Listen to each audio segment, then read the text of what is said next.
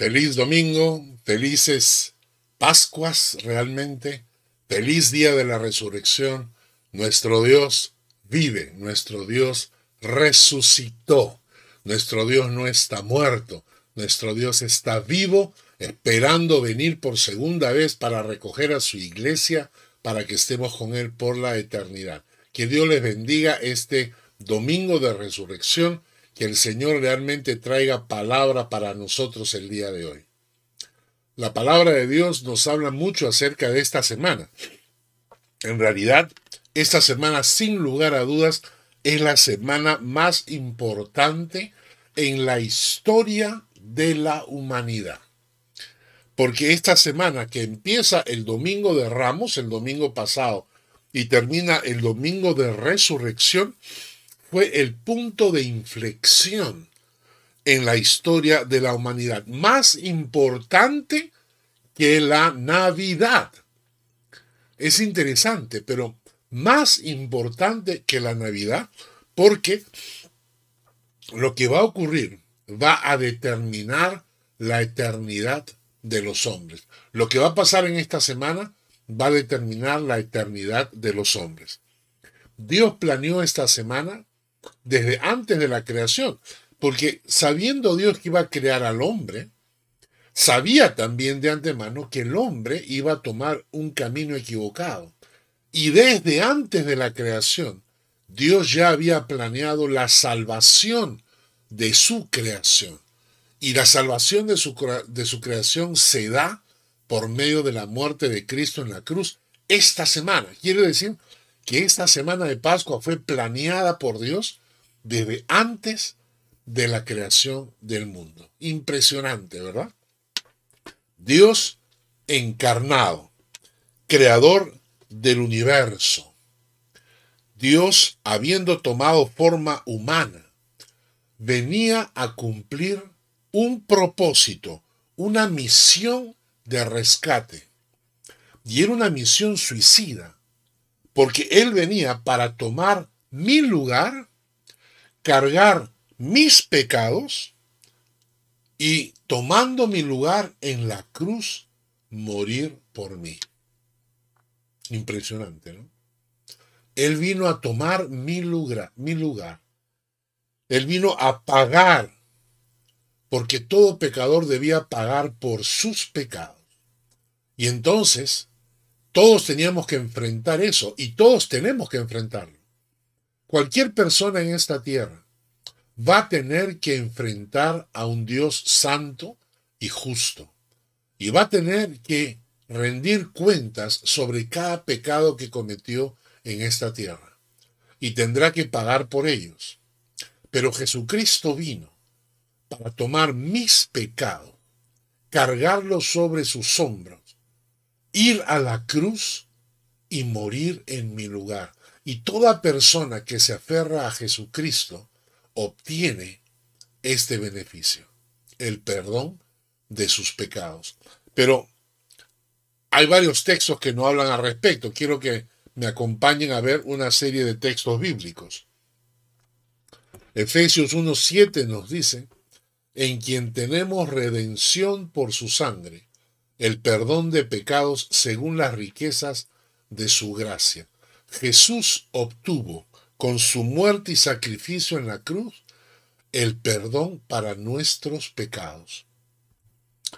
En Romanos seis veintiséis nos dice que Jesús obtuvo nuestra libertad de la esclavitud al pecado.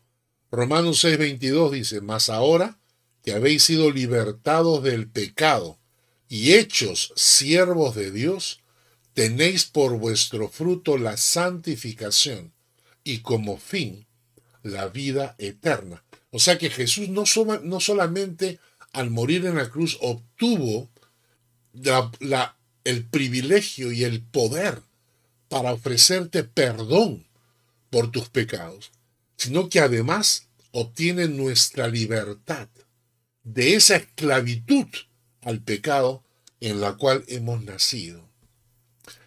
En Juan tres, catorce, quince nos dice: como Moisés levantó la serpiente en el desierto, Así es necesario que el Hijo del Hombre sea levantado para que todo aquel que en él cree no se pierda, mas tenga vida eterna. Además, con su sacrificio en la cruz, Jesús obtuvo para mí salvación y vida eterna. En, en segunda de Corintios cinco, dieciocho al veinte, Jesús obtuvo el poder para reconciliarnos con Dios. Y todo esto proviene de Dios, quien nos reconcilió consigo mismo por Cristo y nos dio el ministerio de la reconciliación. Que Dios estaba en Cristo reconciliando consigo al mundo, no tomándoles en cuenta a los hombres sus pecados, y nos encargó a nosotros la palabra de la reconciliación. Así que somos embajadores en nombre de Cristo, como si Dios rogase por medio de nosotros. Os rogamos en el nombre de Cristo, reconciliaos con Dios. Algo más. En Romanos cinco uno dice, justificados pues por la fe, tenemos paz para con Dios por medio de nuestro Señor Jesucristo. He mencionado solamente cinco cosas. Podría mencionar muchas más. Podría mencionar muchas más. No solamente el perdón de nuestros pecados, no solamente la liberación de la esclavitud al pecado, no solamente salvación y vida eterna, no solamente reconciliarnos con Dios, no solamente consiguió paz con nosotros, Él consiguió muchas cosas más, y todo por su muerte en la cruz. Podríamos seguir agrandando esta lista, pero cuando yo hago un estudio sobre esto me hago la siguiente pregunta. ¿Quién era Jesús? ¿Quién era este personaje que puede obtener por medio de su muerte en la cruz todas estas cosas para mí? ¿Qué pasa si hubieran matado en la cruz a Perico Pérez? ¿Hubieran matado a un familiar mío? ¿Acaso fue Jesús el primero en que fue crucificado? No es así. Entonces, ¿por qué Jesús es especial? ¿Por qué su muerte en la cruz es lo que le permite a Él conseguir todas estas cosas? Perdón, reconciliación, paz, salvación, vida eterna, libertad. ¿Por qué Jesús sí puede conseguir esas cosas? ¿Quién era Jesús? ¿Acaso no era un hombre común y corriente?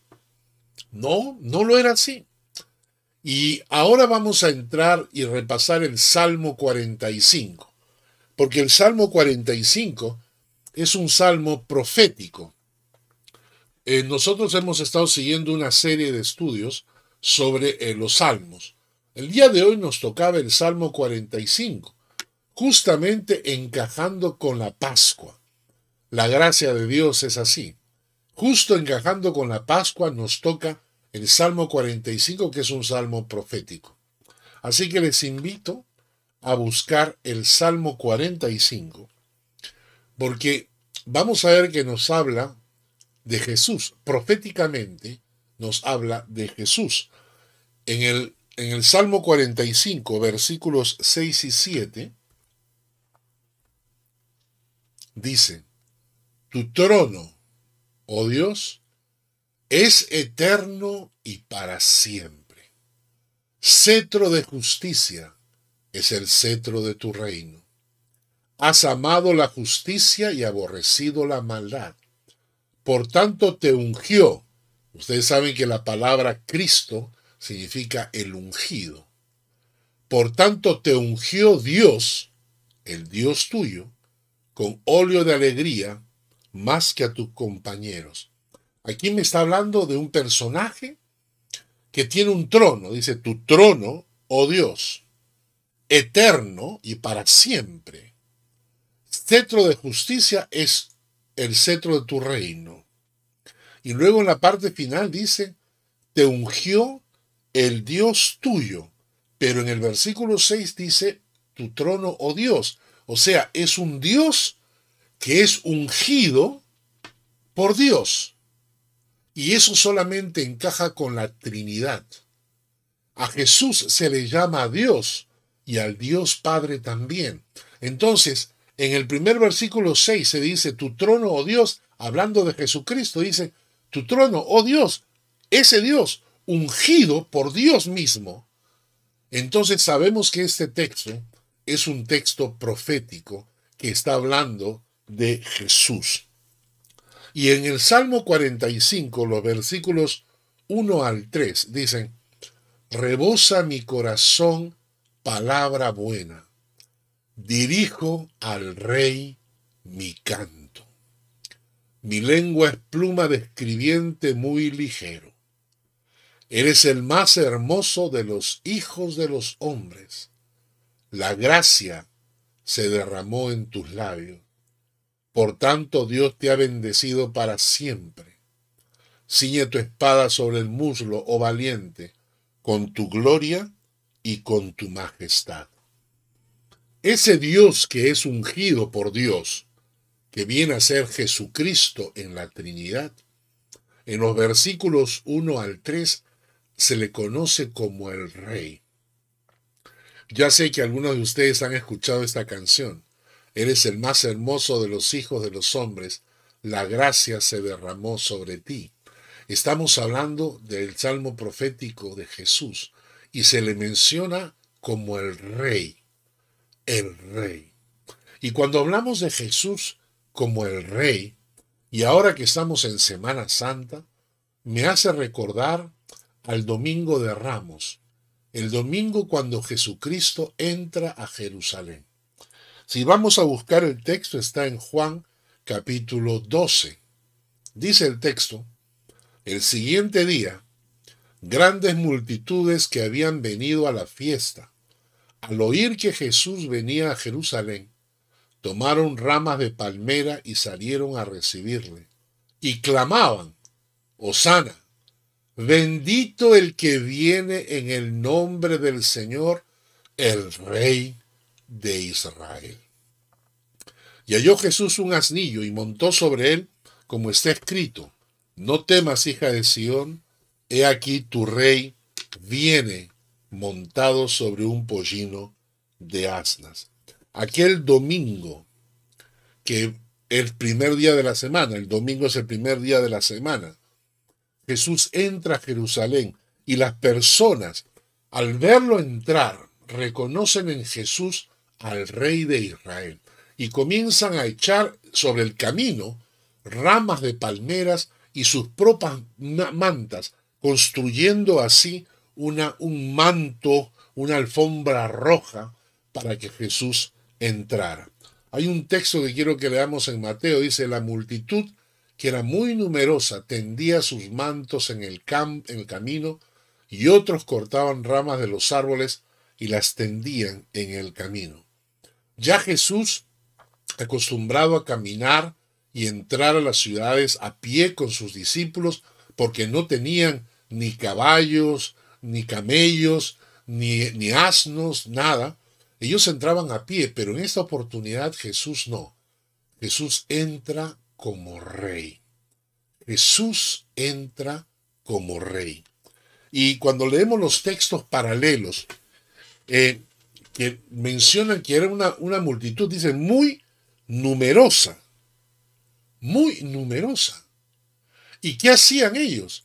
No solamente tendían sus mantos, porque los mantos era en realidad era lo que te cubría, era lo que te cubría del frío, ¿no es cierto?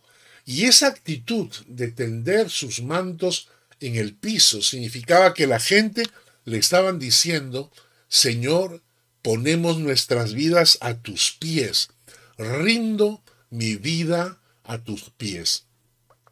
La gente, al poner sus mantos, le estaba diciendo con su corazón, tú eres mi Rey, yo pongo mi vida a tus pies. ¿Lo decimos nosotros? ¿Lo decimos los creyentes hoy en día? ¿Podemos decirle a Jesús, Señor, pongo mi vida a tus pies? Eso fue lo que ocurrió aquel domingo. Y como ponían las ramas de, de, de las palmeras, de ahí viene el domingo de Ramos. Ahí se le puso el nombre al Domingo de Ramos, claro, tiempo después. Ahora, esto que está ocurriendo con Jesús cuando Él está entrando en Jerusalén, cuando la gente lo reconoce como el rey de Israel, no debe, no debe eh, asombrarnos. En realidad, en ese momento, la Biblia nos, nos menciona que la gente estaba emocionada, pensando que Jesús iba a tomar políticamente el poder. Y entonces que iba a liberar a los judíos de la opresión romana. Esa misma gente que lo aplaudió, esa misma gente pidió que lo crucificaran.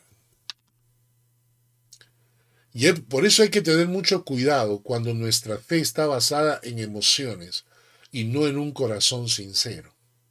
Cuando nuestra fe está basada en emociones, somos demasiado eh, volubles, somos demasiado temporales y variamos nuestros sentimientos rápidamente. El que realmente está consagrado al Señor tiene un corazón permanente. Por eso la Biblia dice, el que, el que cree estar firme, mire que no caiga. Y esto no debe extrañarnos, porque realmente son pocas las personas que son fieles al Señor. Y es la verdad. Nos excusamos de cincuenta mil maneras para excusar nuestra infidelidad. Porque decimos que somos fieles al Señor, pero somos infieles a la iglesia del Señor. Decimos que somos fieles al Señor, pero somos infieles al estudiar la palabra. Somos infieles a nuestros esposos, a nuestras esposas, a nuestros amigos. Entonces, ¿cómo podemos ser fieles al Señor? Dice la palabra. ¿Cómo podemos amar al Señor si no amo a mi hermano? ¿Mm?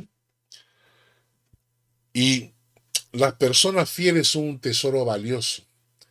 Pero bueno, el pasaje que hemos leído en el Salmo cuarenta y cinco, cuando nos dice, nos presentan a Jesús como rey y nos lleva a esta entrada triunfal de Jesús como rey a Jerusalén.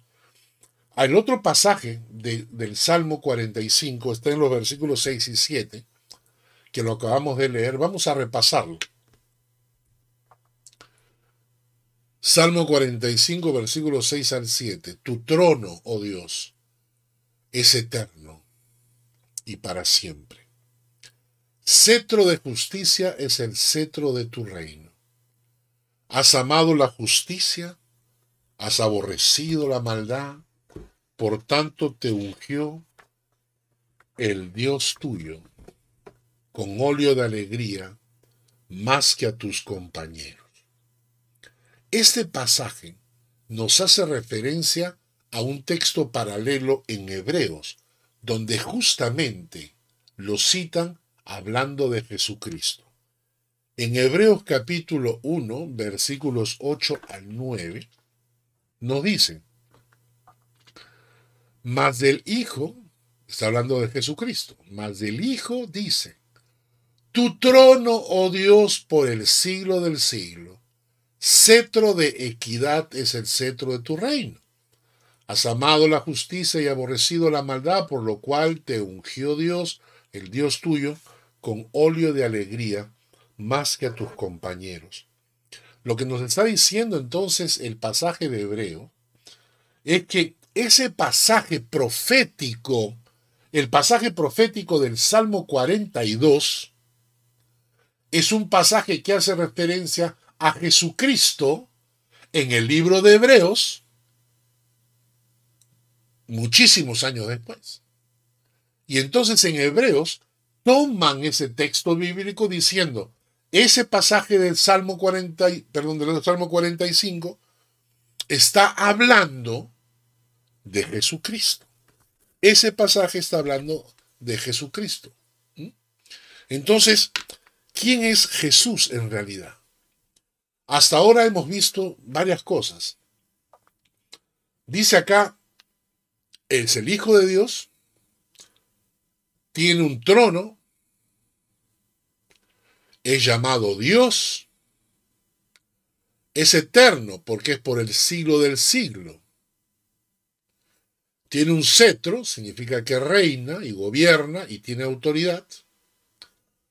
Ama la justicia, aborrece la maldad. Es el ungido de Dios, el Cristo. Todo de este, este pasaje de Hebreos capítulo uno, versículos ocho y nueve. Mire todo lo que hemos sacado. Todo lo que hemos sacado de este texto. ¿Eh? Es el Hijo de Dios, tiene un trono, lo llaman Dios, es eterno porque vive por el siglo del siglo, tiene un cetro, significa que tiene autoridad, ama la justicia, aborrece la maldad, es el ungido de Dios, y en el otro pasaje que vimos era llamado Rey. Vamos a hacer un análisis del, libro, del pasaje del capítulo uno de Hebreos, porque nos dicen muchísimas cosas más sobre Jesucristo. Y recuerden que estamos respondiendo a la pregunta, ¿quién era Jesús como para que al morir en la cruz obtuviera para mí perdón, libertad, salvación, vida eterna, eh, de reconciliación, paz? Todo eso lo obtuvo Cristo en la cruz. ¿Quién era Jesús para poder obtener eso? Ajá, ya hemos visto. El Rey, el Dios, el Hijo. Vamos a ver Hebreos y nos va, nos va a dar más pautas. En Hebreos capítulo uno, versículo uno a dos nos dice, Dios, habiendo hablado de muchas veces y de muchas maneras, en otro tiempo a los padres por los profetas, en estos postreros días nos ha hablado por el Hijo, a quien constituyó heredero de todo, y por quien asimismo hizo el universo. Dios no creó el universo y lo, lo abandonó a su suerte. Dios creó el universo y tampoco mantuvo una actitud silenciosa. No, Dios continuamente se estaba revelando a su creación a través de los profetas, a través de sus ángeles, de muchas maneras. Porque cuando ustedes leen la historia van a encontrar que Dios se revelaba por medio de ángeles. Cuando se apareció, por ejemplo, a Abraham, cuando se apareció a Josué, Dios se iba manifestando. Dios se manifestaba en sueños. A José, por ejemplo. Dios se manifestaba por señales y milagros. Al profeta Elías. Dios se manifestaba por medio de profetas que él levantaba, que trajeran la voz de Dios a los hombres, ¿no? Inclusive hay teofanías, que significa que Dios mismo se manifestaba de manera que el hombre pudiera observar por lo menos una parte de él en forma eh, que, que el, el hombre pudiese entender. O sea que Dios no dejó a la humanidad en silencio, sino que se fue revelando progresivamente, dice acá, de muchas maneras, en otro tiempo, a los padres por los profetas. Pero, pero, en estos postreros días nos ha hablado por el Hijo, a quien constituyó heredero, heredero de todo y por quien asimismo hizo el universo. Jesucristo es la mayor y última expresión de la revelación de Dios. Con Jesucristo se completó la revelación divina. Cualquier personaje hoy en día que te diga que él recibe revelaciones especiales extrabíblicas es un mentiroso, es un estafador, es un charlatán. Jesucristo es el último bastión de la revelación divina. ¿Mm? Pero el texto de Hebreos nos dice muchas más cosas. Miren,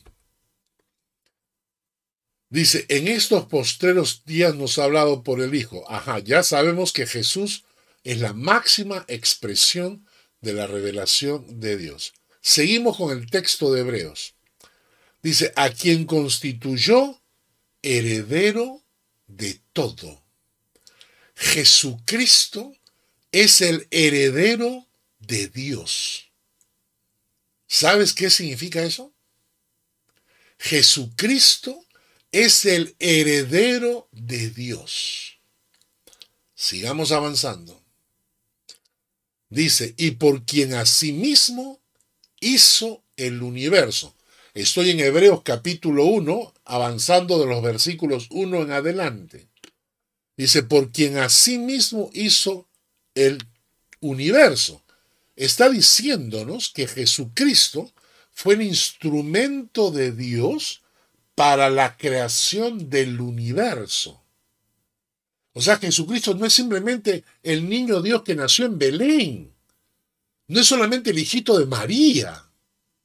Jesús es el instrumento de Dios en la eternidad, porque estaba con el Padre desde la eternidad, para la creación del universo. ¿Ah? Versículo tres dice, el cual, siendo el resplandor de su gloria, Jesucristo es el resplandor de la gloria de Dios y la imagen misma de su sustancia. Jesús es la imagen misma de la sustancia de Dios. Es decir, Dios no tiene cuerpo, Dios no tiene imagen. Jesucristo es la imagen de la sustancia de Dios. Quien sustenta todas las cosas con la palabra de su poder. Todos pensamos que es Dios el que sostiene y sustenta el universo. Pero este pasaje de Hebreos nos dice que es Jesús el que sustenta todas las cosas con la palabra de su poder. Dice, habiendo efectuado la purificación de nuestros pecados por medio de sí mismo. Jesucristo efectuó la purificación de nuestros pecados por medio de su muerte en la cruz, derramando su sangre por nosotros. El pasaje de Hebreos continúa. Dice que se sentó a la diestra de la majestad en las alturas. Jesucristo está sentado a la diestra de Dios en las alturas. ¿Por qué? ¿Por qué está sentado a la diestra de Dios en las alturas? Porque es parte de la Trinidad que está en el trono. Dice, hecho tanto superior a los ángeles, cuanto heredó más excelente nombre que ellos, porque ¿a cuál de los ángeles dijo Dios jamás, mi hijo eres tú? Yo te he engendrado hoy y otra vez yo seré a él padre y él me será a mí hijo. Jesús es superior a los ángeles. Vamos a entender eso. Jesús es superior a los ángeles. Y recuerden que el diablo no es más que un ángel caído. El diablo no es más que un ángel caído. Por eso no, ni siquiera debemos compararlos. Jesucristo es mucho más que los ángeles y mucho mayor que el mismo diablo. Yo no entiendo por qué hay gente que le da al diablo tanto, tanto lugar. Hay pastores que hablan tanto del diablo que yo no sé qué les pasa. Jesucristo es mayor que los ángeles y Dios le llama su hijo, que lleva su esencia, que lleva su genética, vamos a decirlo así, ¿no? En el versículo seis dice, y otra vez cuando introduce al primogénito en el mundo, dice, adórenle todos los ángeles de Dios. Dios exige que los ángeles le adoren. ¿Crees, crees que, que si le pide a los ángeles que lo adoren, que se postren? Porque la palabra adorar significa postrarse. ¿No nos los va a pedir a nosotros? ¿Ah? ¿No nos va a pedir a nosotros que nos postremos delante de Jesucristo? Se lo pide a los ángeles y no nos va a pedir a nosotros. Ah. Versículo siete, ciertamente de los ángeles dice, el que hace a sus ángeles espíritus y a sus ministros llama de fuego, mas del Hijo dice, mas del Hijo dice, tu trono, oh Dios, por el siglo del siglo. De Jesucristo Dios el Padre dice, tu trono, oh Dios, por el siglo del siglo. Jesús tiene un trono. Jesús es Dios. Jesús es eterno del siglo, por el siglo del siglo. En Hebreos capítulo uno, versículo nueve. Has amado la justicia, has aborrecido la maldad, por lo cual te ungió Dios, el Dios tuyo, con óleo de alegría más que a tus compañeros. Ya hemos visto esto. Jesucristo es el ungido de Dios, el Cristo. Versículo diez. Y tú, oh Señor, en el principio fundaste la tierra, y los cielos son obra de tus manos. Dios el Padre a Jesucristo le llama Señor. ¿Cómo le llamamos nosotros? Mi amiguito, ah, Jesucito. ¿Ah? Dios el Padre a Jesús le llama Señor. ¿Es Jesús el Señor de tu vida? Los cielos son obra de sus manos. Ahí lo dice. Los cielos son obra de tus manos. Está hablando de Jesucristo. En el versículo once. Ellos perecerán. Está hablando de los cielos. Ellos perecerán, mas tú permaneces. Hay ese texto bíblico que dice, el cielo y la tierra pasarán, pero mis palabras no pasarán. El cielo y la tierra pasarán, pero tus palabras no pasarán. ¿Por qué? Porque los cielos perecerán, pero Jesucristo permanece y su palabra también. Y dice, ellos perecerán, mas tú permaneces, y todos ellos se envejecerán como una vestidura, y como una... como un vestido los envolverás, y serán mudados, pero tú eres el mismo y tus años no acabarán. Jesucristo es inmutable.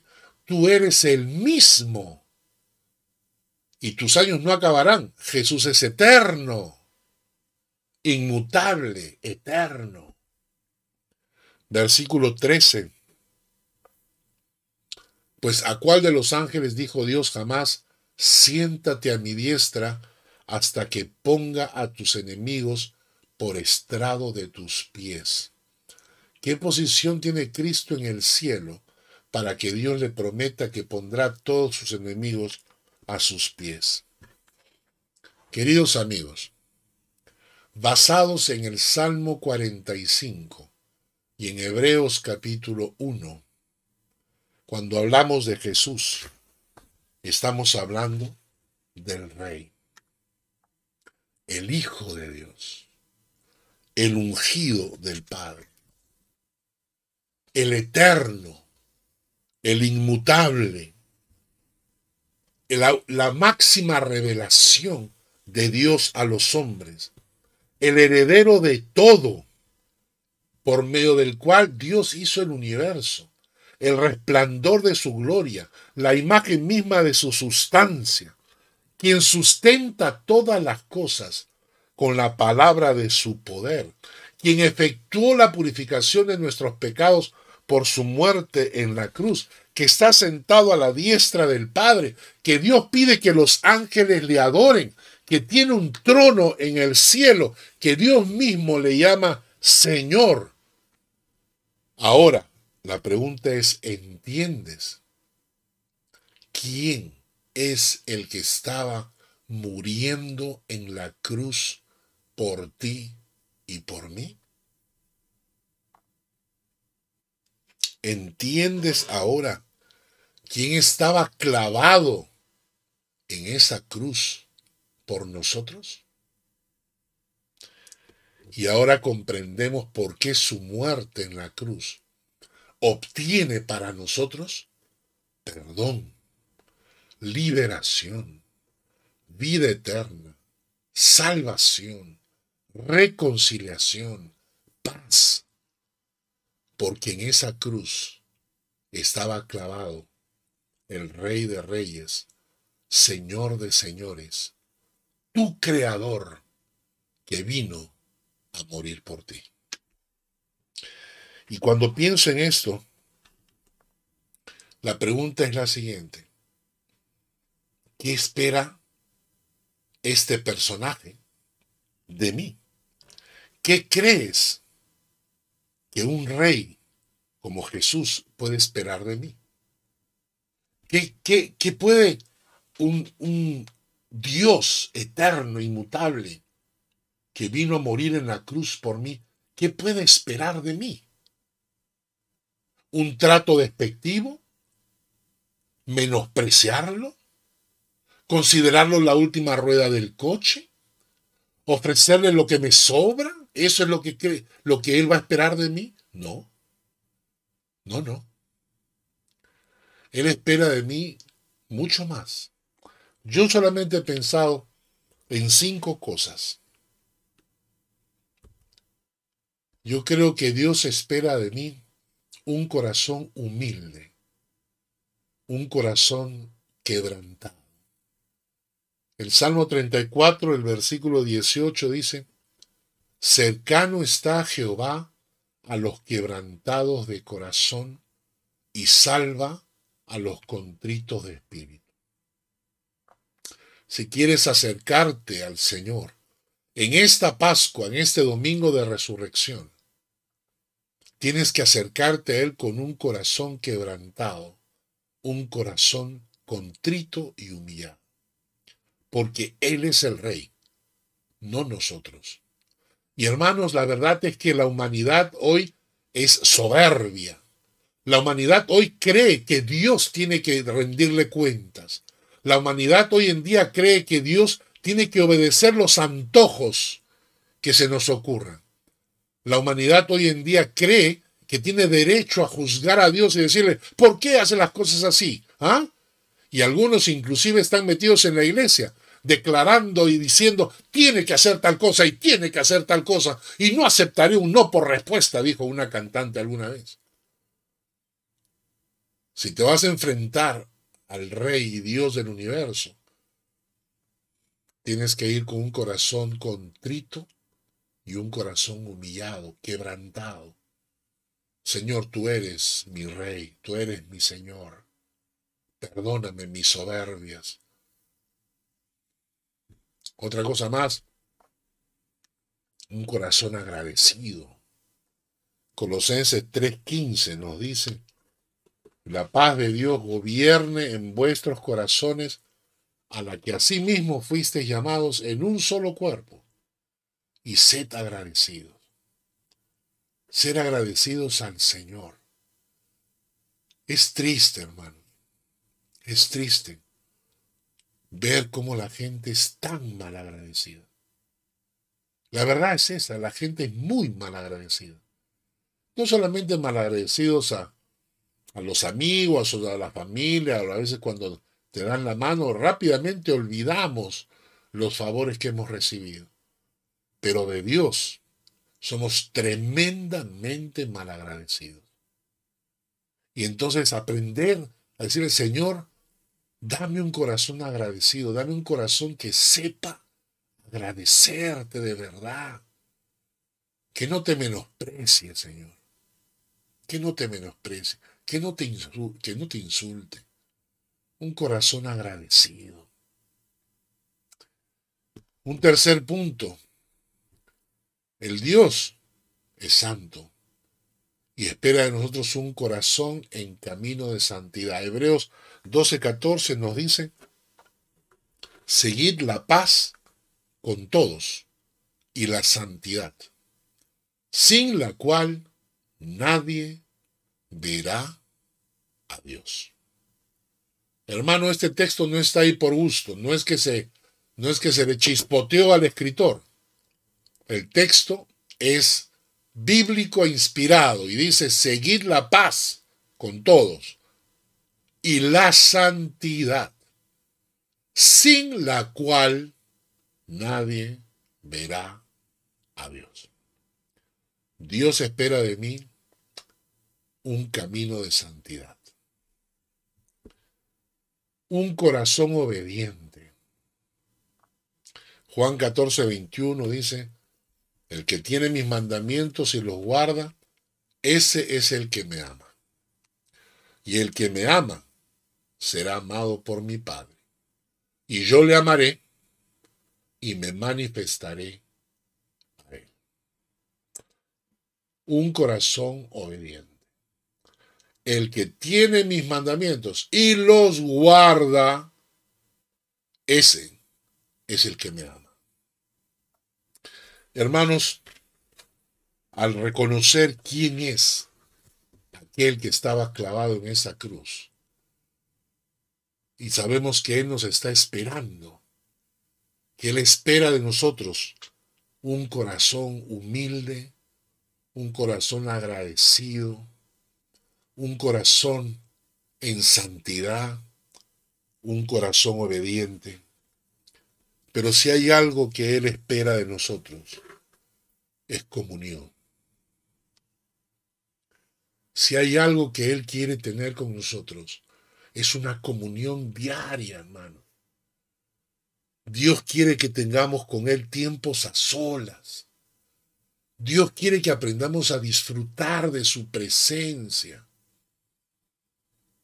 Que aprendamos, que descubramos el secreto de la oración, el secreto de la alabanza, a separar tiempo para estar con nuestro Dios, para estar con Jesús, para hablar con Él, para vaciar tu corazón delante de Él, para quitarte todas las cargas de los hombros y ponérselas en sus manos, para que Él te ayude a llevarlas. Dios quiere que tengamos un tiempo diario a solas con Él. Eso es lo que nuestro Dios espera. Lamentablemente muchos creyentes no tienen ese tiempo a solas porque tienen tantas actividades, se han metido en tantas actividades, que Dios se convirtió en la, la última rueda del coche.